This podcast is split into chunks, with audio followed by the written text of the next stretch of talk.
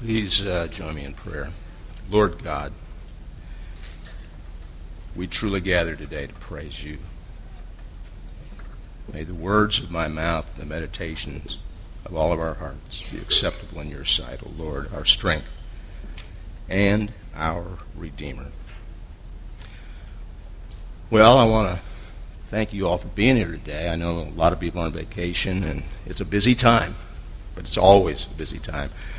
Uh, if you're a visitor, uh, please understand that I'm not I'm not the main guy here. I'm just the the, the backup, and uh, I we try to talk once a month, at least in the last few months, about um, integrating our body and our faith with everyday life.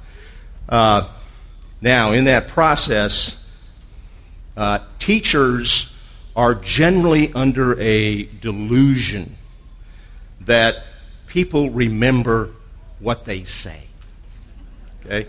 Uh, unless you you know you go over the notes again on your own or you, you study it in your small group or you listen to it on the website you know after it's up after a couple of days you know you're probably not going to remember a whole lot as an example uh, in my message five weeks ago, I asked everybody at the end, after talking about leadership, to remember four key words. Okay? Raise your hand if you remember those four words.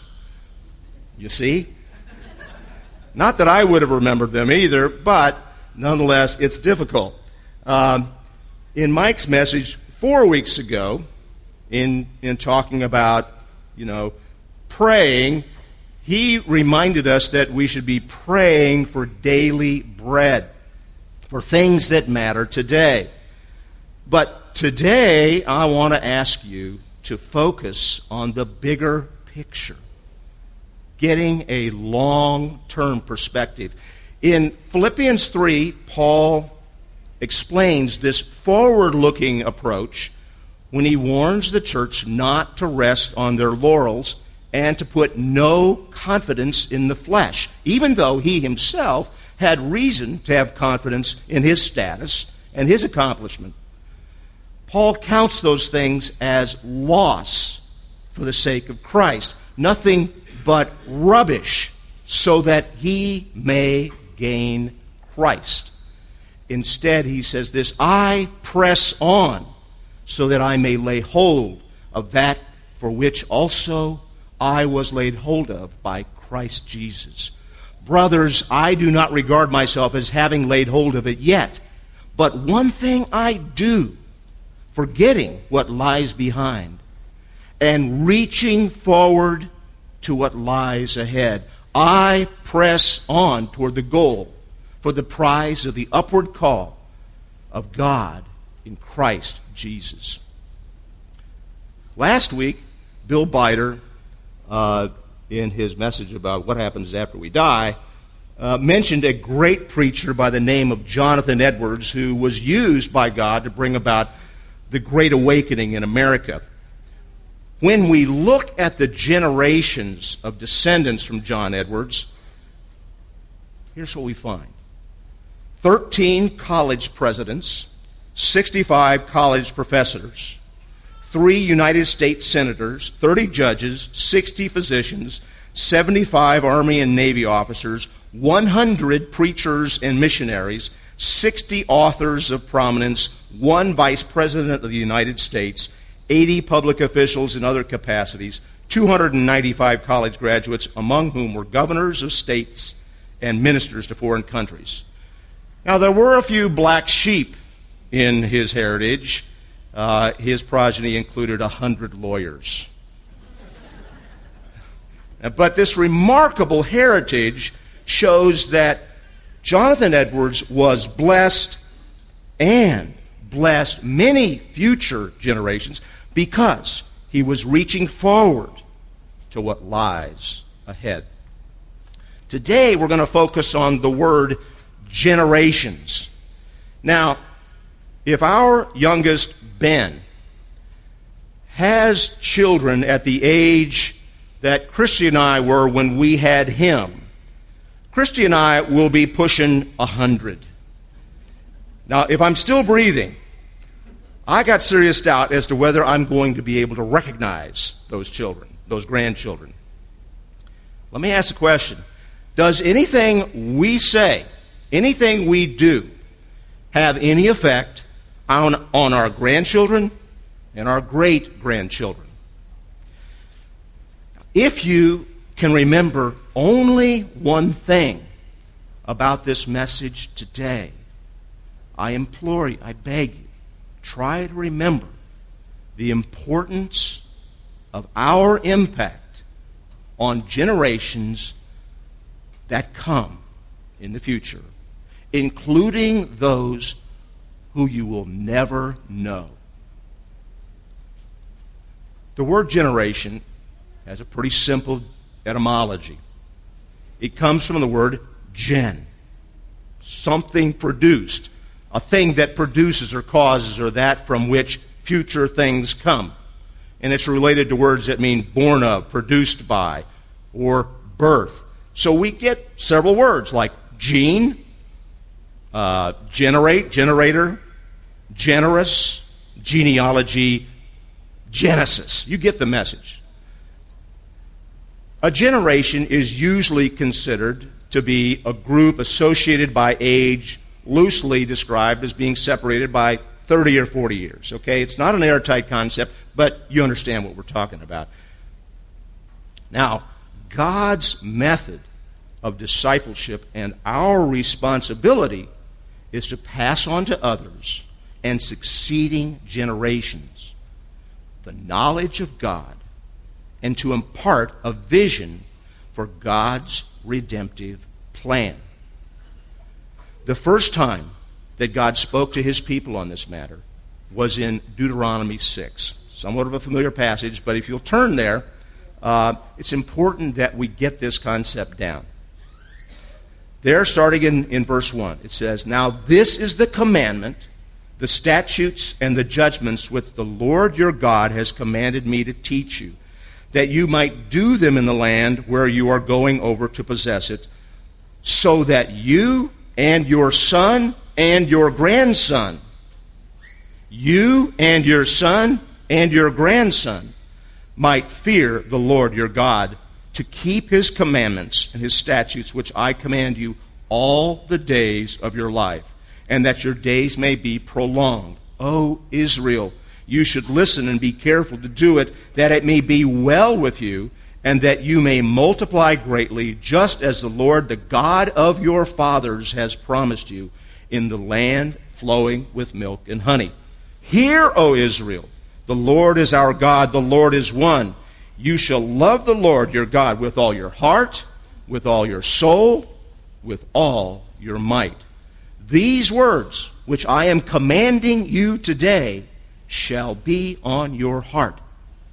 And you shall teach them diligently to your sons, and shall talk of them when you sit in your house, when you walk by the way, when you lie down, and when you rise up. In other words, all the time. Now, those four key words, a little review here.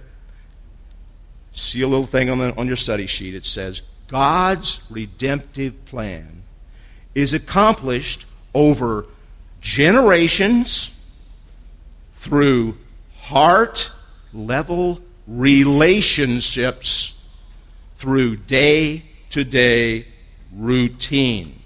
That's the concept we're going to try to deal with over the next couple of months. Lord willing. So, Deuteronomy 6, the passage we just read, teaches this. Some parents homeschool, but all parents home educate in the sense that by teaching or leading by example as both positional and relational leaders all the time we are passing something on to our children this passage explains what God's people are supposed to be passing on. However, whether parents obey God's command or not, we are always educating and imprinting a pattern upon our children, even if the lesson is how to be angry or to smoke or to abuse substances or other members of the household. They're learning all the time from us. Christian home education, in this sense, has as its goal the passing on of a God honoring heritage from, from one generation to the next, training children to train their children. Young people, you should be motivated to seek to understand why your parents do what they do. Because how they train you is going to largely influence how you train your children. Let's take a quick look at God's plan from the beginning to redeem his people and creation in general. Man was created to glorify God and to enjoy him forever. So mankind is first presented as without sin and in harmony with God. In Genesis 1, starting in verse 28, says, God tells Adam and Eve, to be fruitful and multiply, fill the earth and subdue it. In short, to rule over everything on earth that has life, and I'll take care of you in this perfect and beautiful garden. But this very young couple does not know a good thing when it's handed to them, and so they promptly blow it through sin. But thankfully, we know the rest of the story. Victory will come through generations of children, and one man would come from the seed of a woman and achieve the victory over sin, the man, Jesus Christ. Christians, therefore, are to continue God's work after Christ and in His Spirit. To accomplish this, the spiritual training of children is an essential part of God's redemptive plan. Children carry out that redemptive legacy of their parents to their own children. In this first household of Adam and Eve, God's structure to bring redemption to man was established. Our households need the assistance of church relationships, body relationships, body integration to pass God's redemptive plan onto their children and to future generations. So let's take a look at God's work in and through various households and generations to see how this works.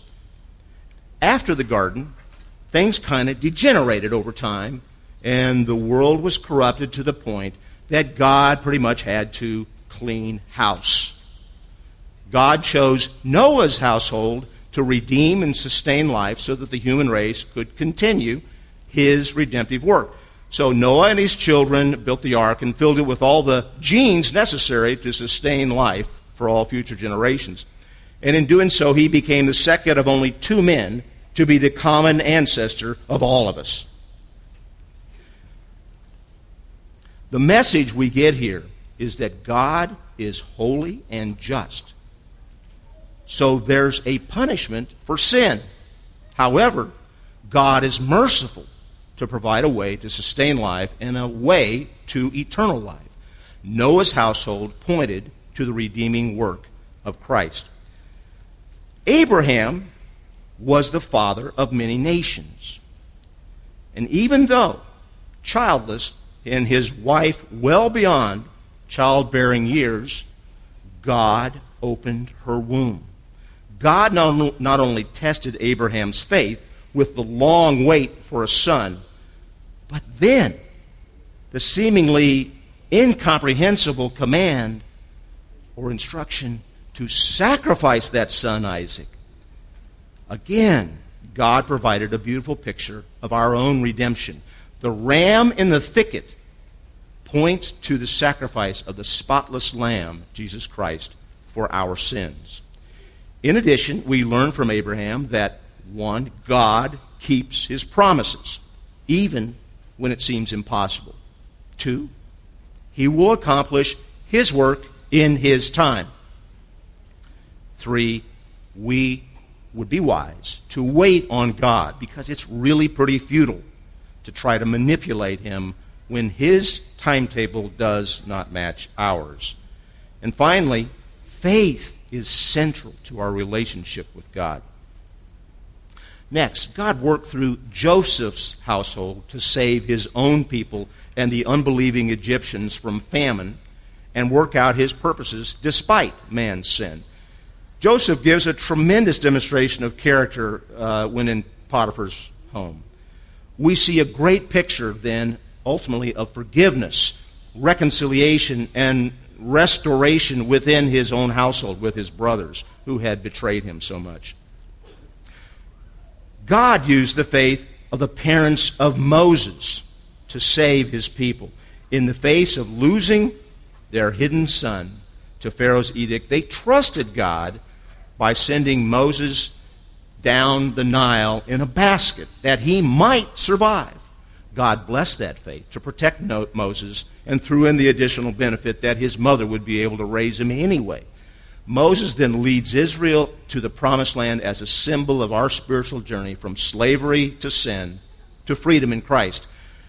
Neither being neither a natural leader nor eloquent, Moses receives the word of God to speak to Pharaoh. Then he's directed by a cloud and fire and his character to lead a stubborn and fickle lot of people in the wilderness.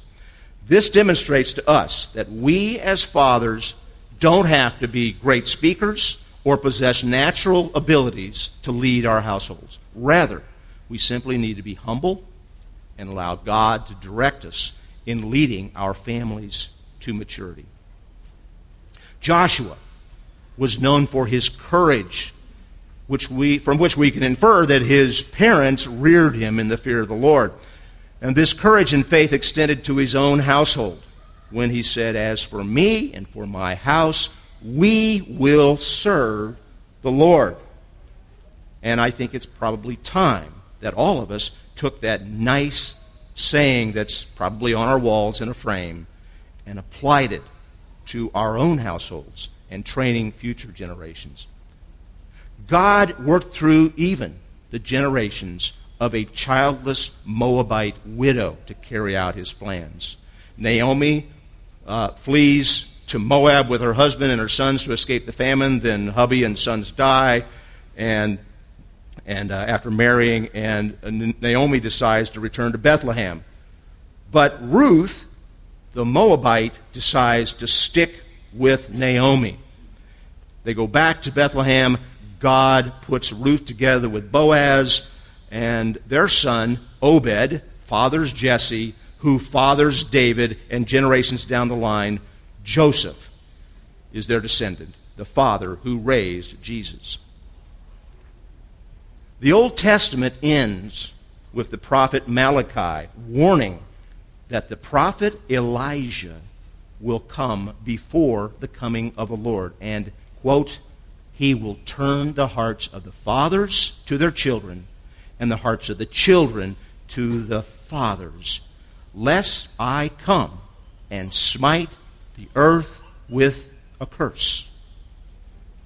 400 years later, the New Testament opens with a story in Luke 1 of Zacharias and Elizabeth, a righteous couple who had prayed for years for a child, but none came. Now, advanced in years, they'd pretty much given up that hope. But they remained faithful.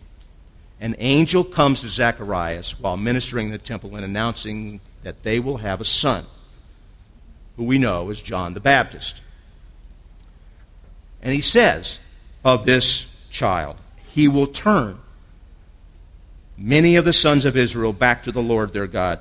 It is he who will go as a forerunner to him in the spirit and power of Elijah to turn the hearts of the fathers back to their children and the disobedient to the attitude of the righteous so as to make ready a people prepared for the Lord. You know, there's really nothing new under the sun.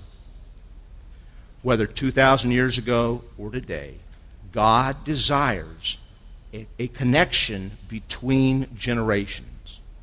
Much of what's wrong with our society today stems from absent, poor, or abusive fathers.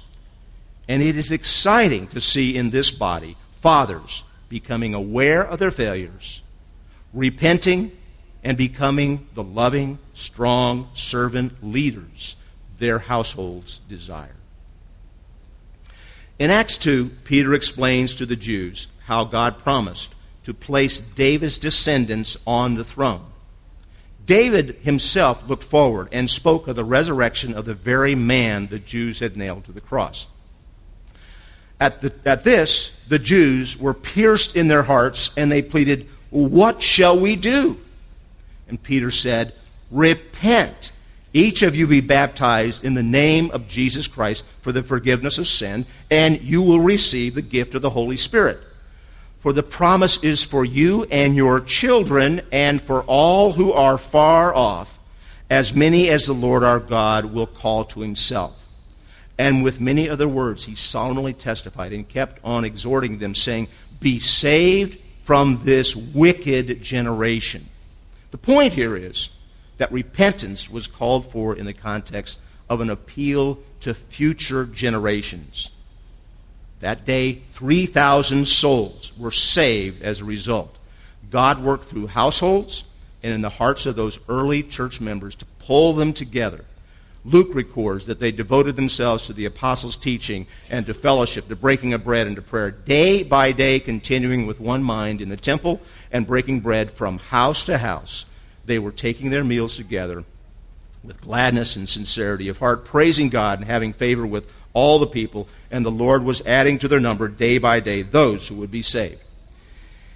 If the household heads here start with repentance for our complacency and our outright disobedience, and the church focuses more on reaching and discipling households as much as possible rather than just individuals, we just might get a glimpse of what the church experienced in Acts chapter 2. I don't know if all of you remember, but there's an old hymn called Faith of Our Fathers. Remembering our heritage is a practice which is largely lost in our time. But in Acts 3, Peter heals a lame beggar outside the temple gate who then jumps up and rejoices, and he kind of creates a scene. And as the Jewish observers gather, Peter explains that it is God who healed the beggar. He said, Men of Israel, why are you so amazed at this? Why do you gaze at us as if by our own power or piety we made him walk? The God of Abraham, Isaac, and Jacob, the God of our fathers, has glorified his servant Jesus and then in verse 16, and on the basis of faith in his name, it is the name of Jesus which has strengthened this man whom you see and know. And the faith which comes through him has given him this perfect health in the presence of you all. You see, Peter sought to demonstrate that Jesus was God's Son by connecting him all the way back to Abraham, whom the, Jew, whom the Jews respected. In Acts 6, Stephen has this powerful ministry, but it brings false accusations.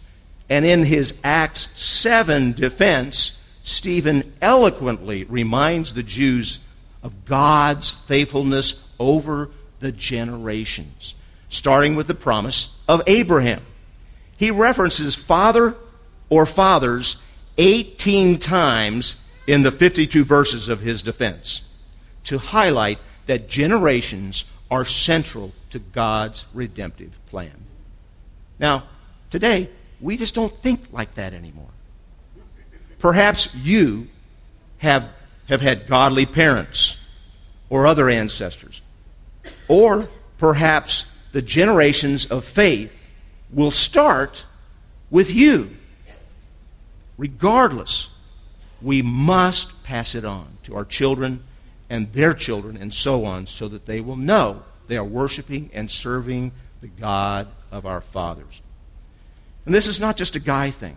Timothy, of course, is a great New Testament hero. Paul wrote that he remembered Timothy's sincere faith, which first dwelt in your grandmother Lois and your mother Eunice. There's no mention of Tim's father.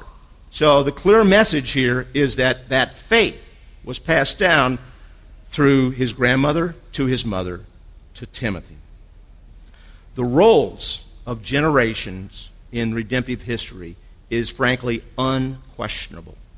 God clearly uses generations, and if we can wrap our minds around this, it will change how we view households and ministries.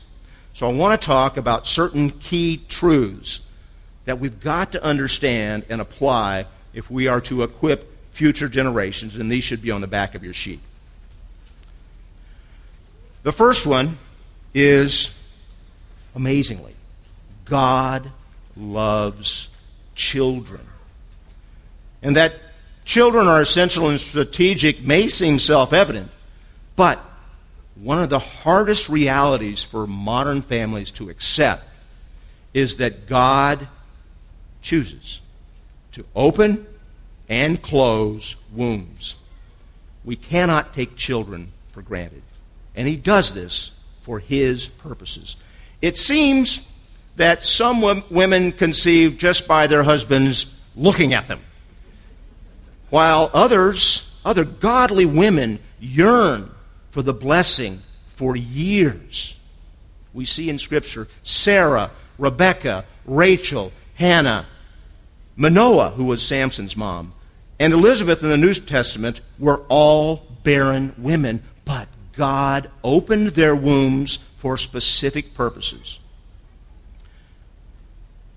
We also see when his handlers tried to keep grubby little fingers away from the creator of the universe, Jesus indignantly rebuked those men by saying, Suffer the little children to come unto me, and forbid them not, for such is the kingdom of heaven.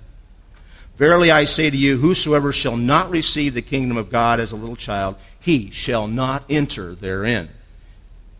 And Jesus took them up in his arms, put his hands upon them, and he blessed them. You see, God loves children, and they are strategic to his plan. Does the church in general love children in the same way? Well, if you look around here, you'll see some pretty good evidence that the people in this church do. But I have a suspicion that this church is not typical of most American evangelical churches. But beyond that basic love of children, do we see children as leaders of the next generation, of churches, and of households? Are we preparing them to live out their faith in the face of ridicule and persecution? Do they know basic doctrine? Are they willing to stand alone for their convictions? Do they have consistent examples to emulate for strong marriages and for parenting their own? These are fairly important questions. Second point is that dads, we got to be leaders. It is God's design for fathers to lead their households and for older, experienced, and wiser fathers to lead generations. Given our impact on the generations to come, it is vital that men be discipled and trained to become leaders. We can see a clear contrast in leadership between the two men in the Old Testament, Abraham and Lot. Lot lived with Abraham until they went their separate ways, with Lot pitching his tent towards Sodom, and you know the rest of the history. Lot lost the hearts of his wife and his daughters to carnality. Abraham, on the other hand, while not perfect, had been faithful in the test of sacrificing his son. Because of his faithfulness, Isaac, his son, trusted his dad and God's promises. Imagine being Isaac, lying on the altar, watching your own father's hand with a knife raised above you. But Abraham knew that God had promised to bring about a great nation through Isaac and the vision of succeeding generations. So, in the face of seemingly incomprehensible instructions, he submitted, but was greatly rewarded for his faith. Lot, on the other hand, never really sought God's direction. His family became acculturated uh, by Sodom's wickedness, and, but at the same time, Abe set the example of faithfulness, purpose, and imparting a vision to future generations that we, as imperfect fathers, should follow. In Genesis 18, it says this starting in verse 19. For I have chosen him, Abraham, so that he may command his children and his house, household after him to keep the way of the Lord by doing righteousness and justice, so that the Lord may bring upon Abraham what he has spoken about him. And then later in Genesis 26, we see the fruit of Abe's faithfulness through his own son. The Lord appeared to Isaac and said, Do not go down to Egypt. Stay in the land of which I shall tell you. Sojourn in the land, and I will be with you and bless you. For to you and your descendants I will give all these lands, and I will establish the oath which I swore to your father Abraham. I will multiply your descendants as the stars of the heavens, and will give your descendants all these lands. And by your descendants all the nations of the, Lord, of the earth shall be blessed. Because Abraham obeyed me and kept my charge, my commandments, my statutes, and my laws. Now, how does a father lead? Well, in many ways. But if to have any hope of passing on this vision of love of God and obeying, we must go back to the emphatic command of Deuteronomy 6, verse 7 where it says, You, you, you, not the pastor, not the Sunday school teacher, not the youth leader, not the Christian school teacher, you shall teach my commands diligently to your sons, and shall talk of them when you sit in your home, when you walk by the way, when you rise up, and when you lie down. Last week, Bill taught that all believers will face the judgment seat of Christ for a determination of rewards in heaven. In 2 Corinthians 5:10 it says, "For we must appear all before the judgment seat of Christ so that each one may be recompensed for his, deeds in the body according to what he has done, whether good or bad."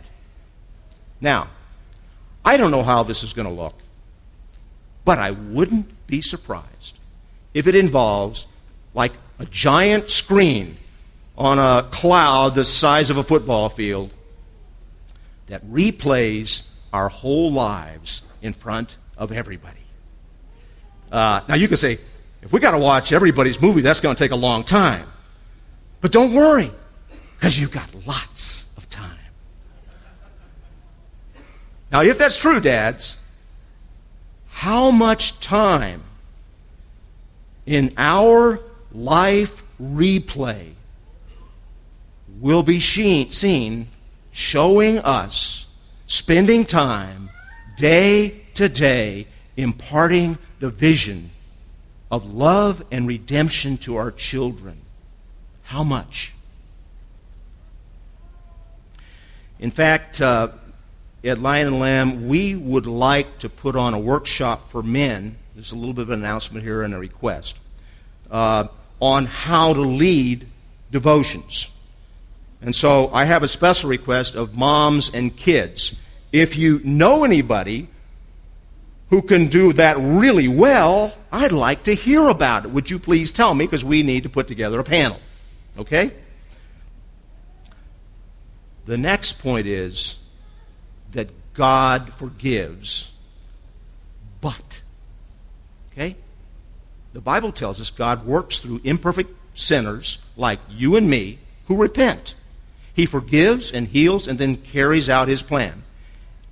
Yet, sin has consequences. You know, uh, after bringing down the tablets the first time, Moses had to go back up because he threw them away a second time upon the mount.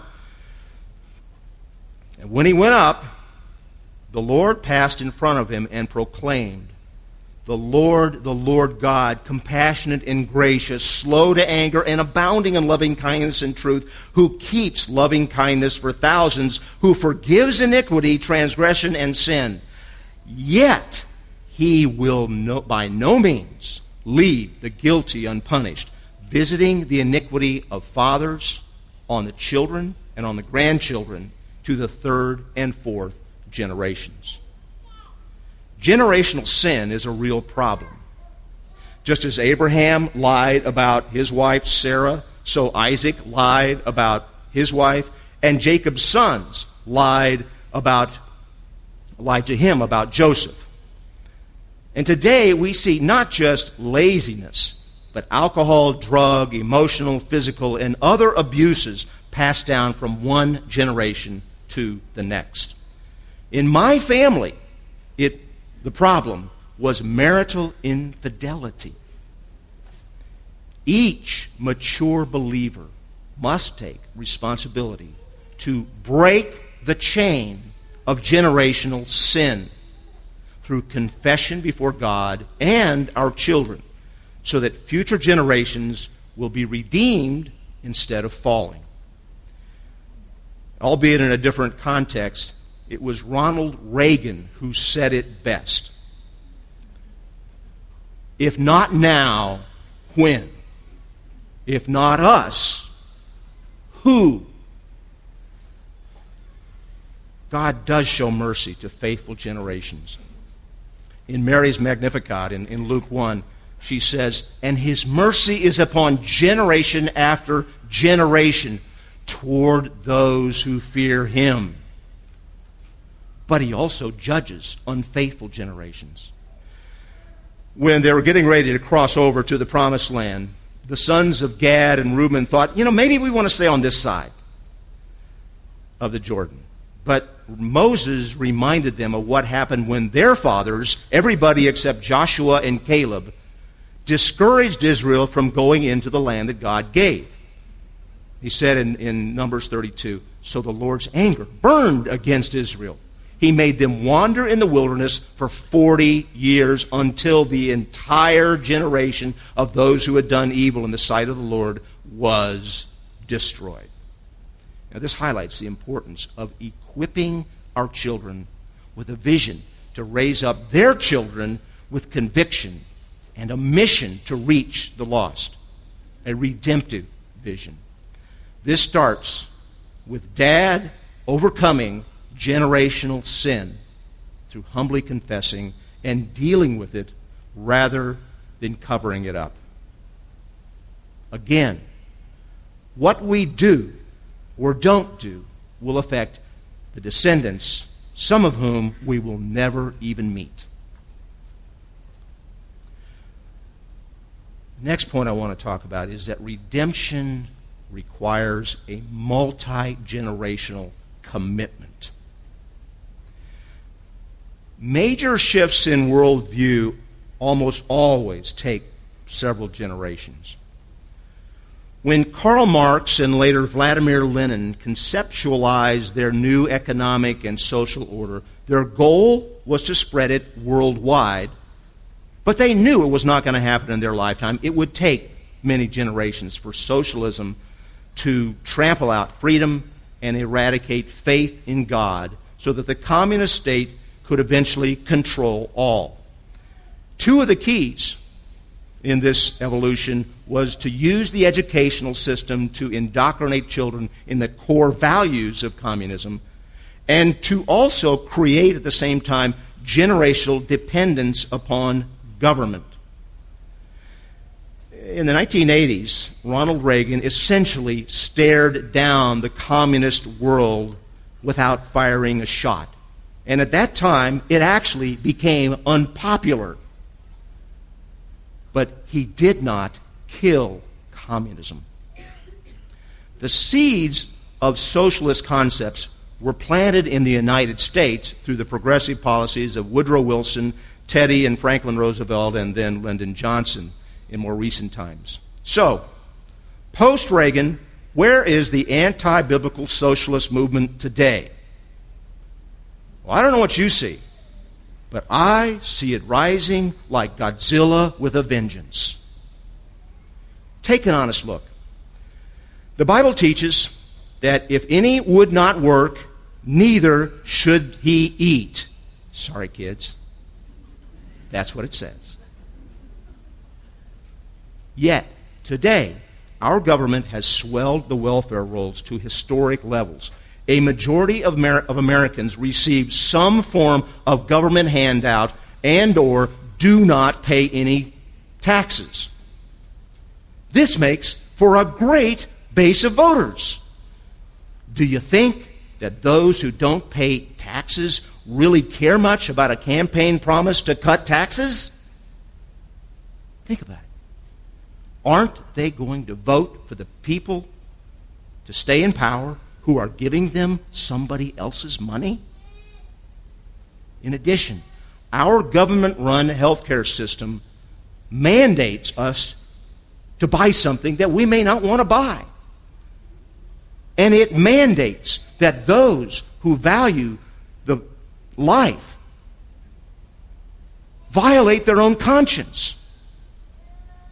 Finally, make no mistake, there is a gradual but sure and steady attempt to remove Christian faith from our culture by our own government now.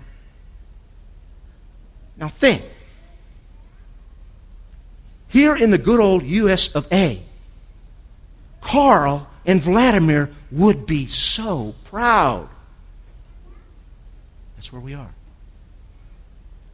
The question I have for you is do you and I, do Christians have as much commitment and purpose as the socialists and the communists to pass on our worldview to our children and the generations to come? Well, a little practical point here. A very simple thing that you can do to start is go to the polls on Tuesday, August the 7th. That's this Tuesday. Okay? Now, we haven't told you who to vote for, but we've given you all the information you need. Talk about separation of church and state.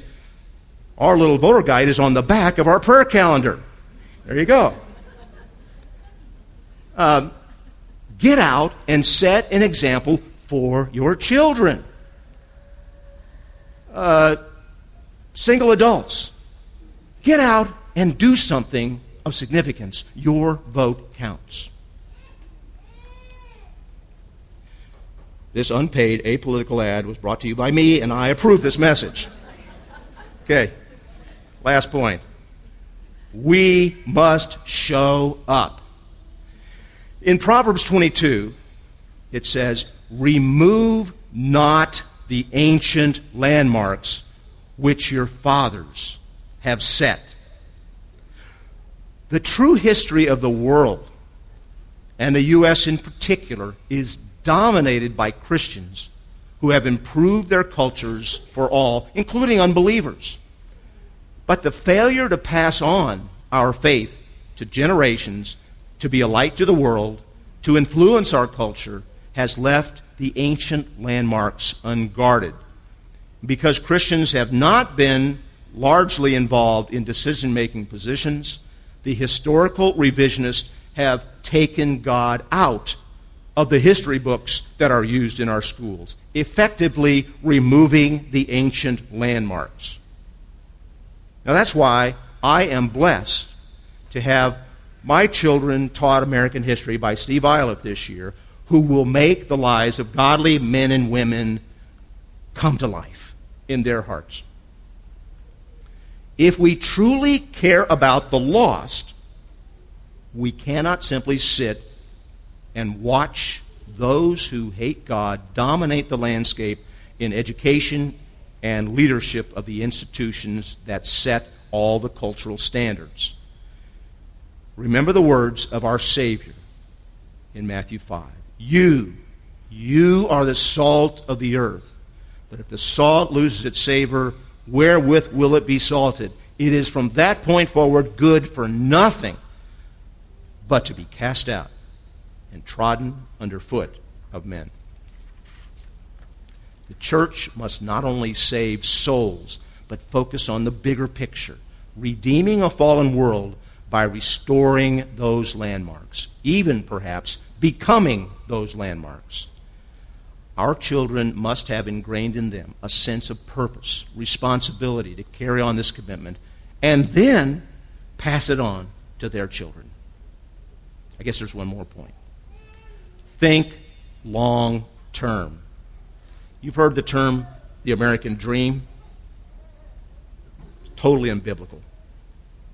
It includes not just home ownership, but a Winnebago with a bumper sticker that says, I'm spending my kid's inheritance.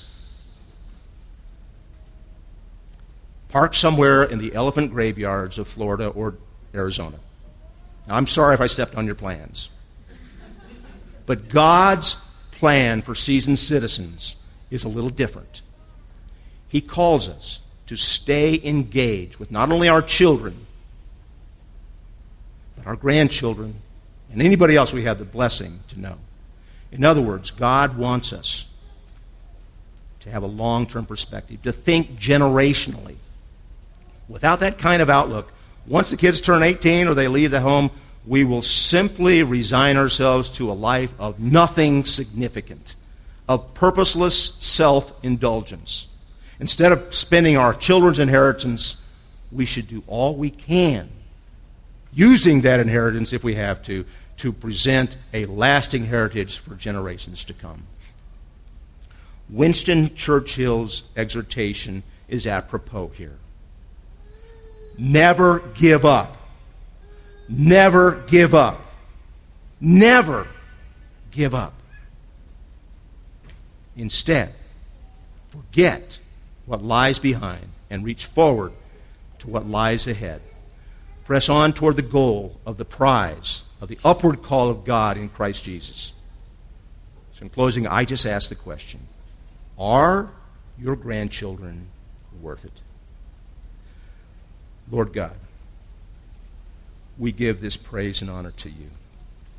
And Lord, I pray that if I have exhorted and, and, challenged people here, I pray that you would instill in me a greater purpose for my children, my grandchildren, and on. That I would be able to do whatever I can to encourage and exhort them to know you personally, to come to you, to not forget the great works and promises, the great men and women of history. The vision of reaching the lost for you. Father, we pray that you would help all of us, especially the heads of households here and those who will become heads of households, to take your challenge to us, to carry our faith forward to generations to come. We ask all these things in the precious and holy name of God. Amen.